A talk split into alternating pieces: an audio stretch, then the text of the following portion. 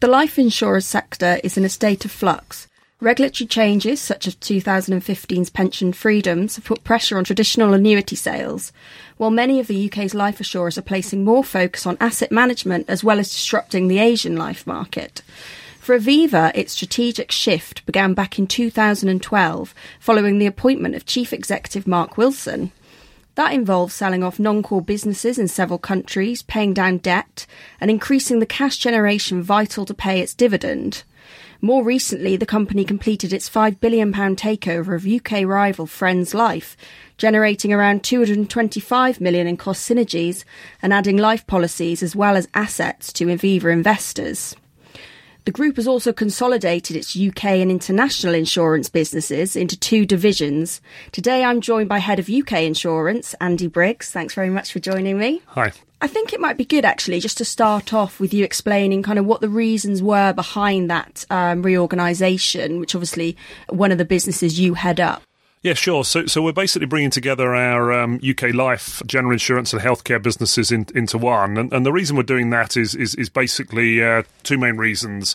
Firstly, we want to face off to our customers across the composite. What we're finding is increasingly corporates, SMEs, advisors, and end customers would like to come to Aviva and meet multiple needs with us.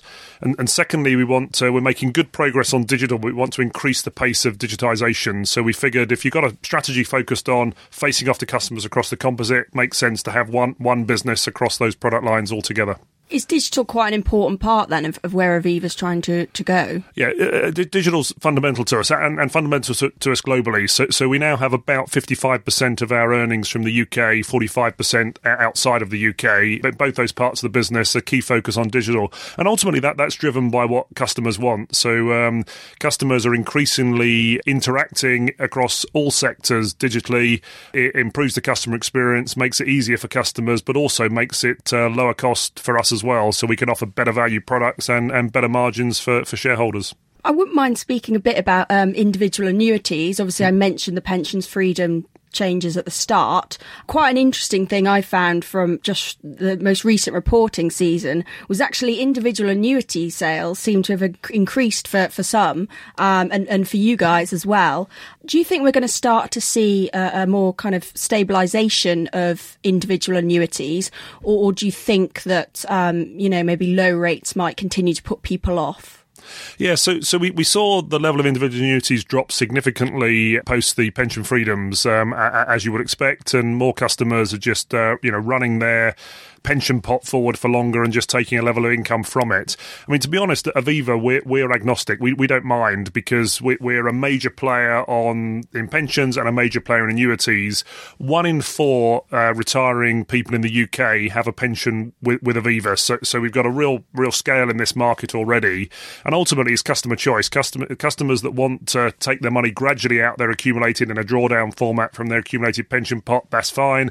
Those that want to buy the annuity, what what we have seen, as you say, is in 2016, annuity sales were were a bit higher than 2015, and ultimately, I think it's it's it's a relatively uncertain environment out there, and I guess you know more customers were basically saying we we like to be sure we've got a guaranteed income for life. So, um, but it, it's customer choice, and we're, we're pretty agnostic between the two, and you know we'll take a strong share and perform well whichever way it goes.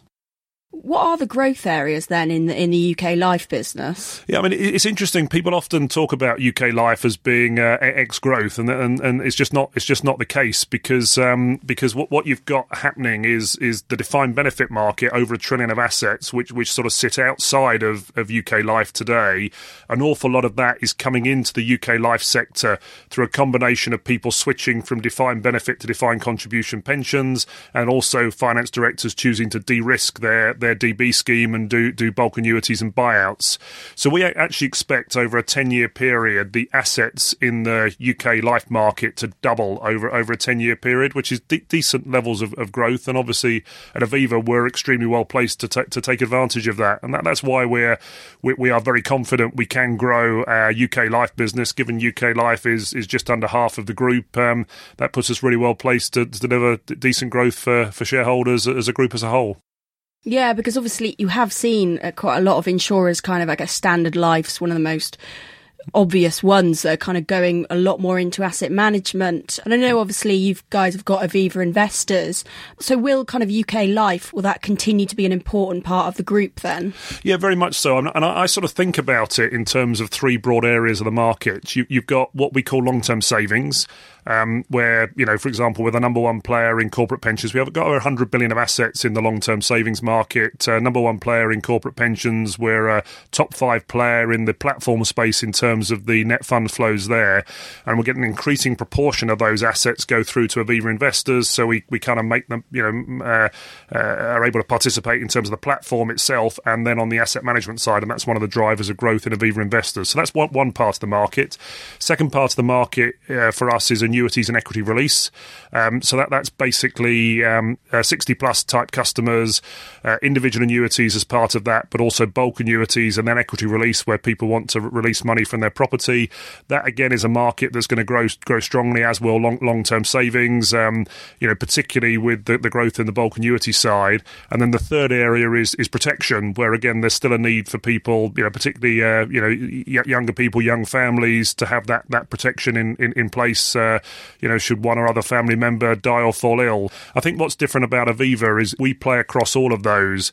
Generally, in the market, many of our competitors have decided to specialise on, on, on one or two of those. We play across all of those, and of course, healthcare, and we've already mentioned asset management and general insurance. And, and I think what, what then gets exciting about that is, is we can face off to customers, either direct to consumer or to corporates or to intermediaries, and offer that broader suite of products and needs that we can meet and, and therefore build a deeper relationship uh, over a longer period of time. And that's basically our strategy in the UK. And you can see from our, our results uh, the week before last, it's, it's working well for us.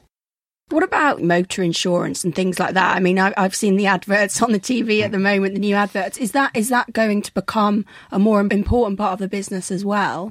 It, it already is. We're already one of the major players in, in, in home and motor insurance in the UK, and um, and, and yes, we, we, we see the opportunity to grow to grow well there. So our um, our general insurance uh, UK general insurance business profits were up 19% last year on the year before.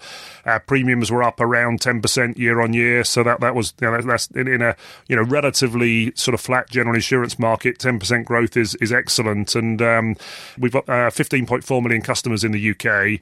About eleven of them on the life side, about four million on the general insurance side. We see a real opportunity to offer general insurance products to those life customers, and uh, we think we'll be able to offer them better value for money than they get at the moment, and then using the MyAviva digital front end, make it much easier for them to to transact that. So we we, we see uh, you know good growth prospects in in, in general insurance for us. I think it would be good to speak a bit about um, the Friends Life acquisition because obviously that was such a big deal and the cost synergies, the 225 million. Um, obviously, a lot of attention by I think investors was paid towards that. But what are the benefits from the deal um, once all the cost synergies have been accounted for? Yeah, so, so, obviously I used to run Friends Life Group prior to coming across to Aviva, so uh, and now kind of run the combined business in the in, in the UK. So um, uh, I mean, I think the cost synergies we set a target of 225 million of savings by the end of 2017. So by the end of this year, we actually delivered 270 million of cost savings per annum by the end of last year. So a year early and, and significantly higher. We also committed to do an extra billion pounds of capital return from the UK Life business up to the group. We did the first 250 million of that um, uh, last year, so so we, we started that. The rest will follow this year and next year, and of course that's going to be one of the drivers of the promised capital return that that we uh, promised in our in our full year results a couple of years ago. So there's substantial benefits for for the, for the business from that. But um, if you sort of stand back and think about it, Aviva three or four years ago, all the focus was the balance sheet. You know, it had a relatively weak balance sheet. You know, our balance sheet now is is clearly very strong indeed. Our capital generation last year, or, or organic capital generation, or operational capital generation, was three point five billion pounds. Our solvency ratio 189%, one of the strongest and most resilient uh, in the in the uh, market. The Friends Life deal helped to achieve that, Friends always had a strong strong balance sheet. We then had the integration um, to do as well, so people would worry would would we you know miss that and not get it right? Well, we you know we've exceeded the target uh, a, a year early. So what we're now left with is a business with that very strong balance sheet, but also with a really strong market position because it was a very complementary market positions between the the original Aviva business and the Friends business. So we're now a major player both in the larger end of the corporate pensions market and the smaller end.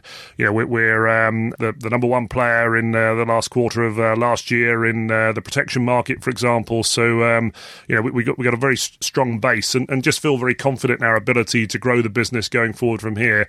Given the UK life market, we expect assets to double over the next 10 years. We think that means we're, we're really well placed to participate in, in and, and, and do well in that. Do you ever worry about, um, I guess some critics at the time said a UK based business combining with another kind of UK based business. Do you ever worry that there's too much kind of saturation or get to a saturation point in the UK? Yes, so, so, relative to other industries, the life sector is fairly disparate. So our market shares are typically in the, the mid-teens. So I'm, I'm not at all concerned about that. You know, you can look in other industries and you've got regularly got people with 20, 30% plus market shares. So I'm, I'm, I'm comfortable. But having said that, that, that level of scale gives us a material cost advantage. So our cost income ratio is about 34%. Um, uh, uh, the average of our peers last time we, we measured this when we did an investor day last summer was, I think, 49%. So we've got a, a really material cost income advantage over competitors. And then I think the breadth of what we have, there's two big advantages of that. Firstly, we can meet a broader range of customer needs. We can build deeper relationships with customers, but but also insurers are now sort of hold their capital on an economic capital basis, and you get very good diversification between the different uh, lines of business. So if you get a Canadian windstorm at the same time as you get a UK credit event, you know because they're not correlated, you don't have to hold capital for both. You can hold one lot of capital, and it covers covers both both of those, if you like. So you get a big diversification benefit as well. So we feel pretty pretty positive about the position we're in. The final question I wanted to ask you is actually one that was sparked by some readers because obviously mm. Aviva is a, an income tip of the year, and that's kind of how you judge the value of a, of a life assurer. Because I think some people might view it as, you know, the assets and liabilities are calculated in very precise ways. And what if one of the figures is wrong? Or how do we actually measure the value of the business? I don't know if you have any thoughts on that and how, yeah. how a, an investor can approach that. Sure. So, so I would encourage people to think about sort of three, three kind of core metrics, if you like. I mean, first of all, you've got IFRS operating profit, which is basically the earnings. So, so, you know, if, if line by line that is progressing go, going forward, you know, driven by both, you know, good good action on cost, good action on retention of existing book and good flows of new business, ultimately that'll drive, drive your earnings. So that's the f- first thing to look at. Second thing to look at is basically the capital generation in the business. So that 3.5 billion last year, because ultimately, if you don't generate that capital, you're not going to pay dividends from your subsidiaries up to the group, and you won't be in a position to pay dividends uh, out, out, to shareholders. And then the third thing is is, is the shareholder dividend, and, and, and ultimately we we grew that by 12% last year. What we've indicated is we want to move to a 50% uh, payout ratio on the on, on the dividend. We're currently at 46%, so and we're going to do that by the dividends in respect to 2017. So effectively, you know, there's sort of a 9% inbuilt dividend growth before we even then start to grow our, our, our earnings per share. So uh, and then there's prospect of uh, of capital return on, on top of that as well. So I mean, ultimately, it's, it's going to be that flow of dividends over time and the confidence that they're going to grow. The way to assess are they going to grow is is are those earnings growing well, and if if the earnings are growing well, then the dividends will will grow well over time. So that's the way I would. Uh, I, I, think um, you know, a lot of your readers are, will be generalist in, in investors. Um, sometimes in the life sector, people get overly into the various embedded values and this, that, and the other, and actually you know you've got to generate cash from your businesses you've got to you know demonstrate you've got progress in earnings and that's going to feed through to progress in dividends and uh, i think it's it, you can look at it quite straightforwardly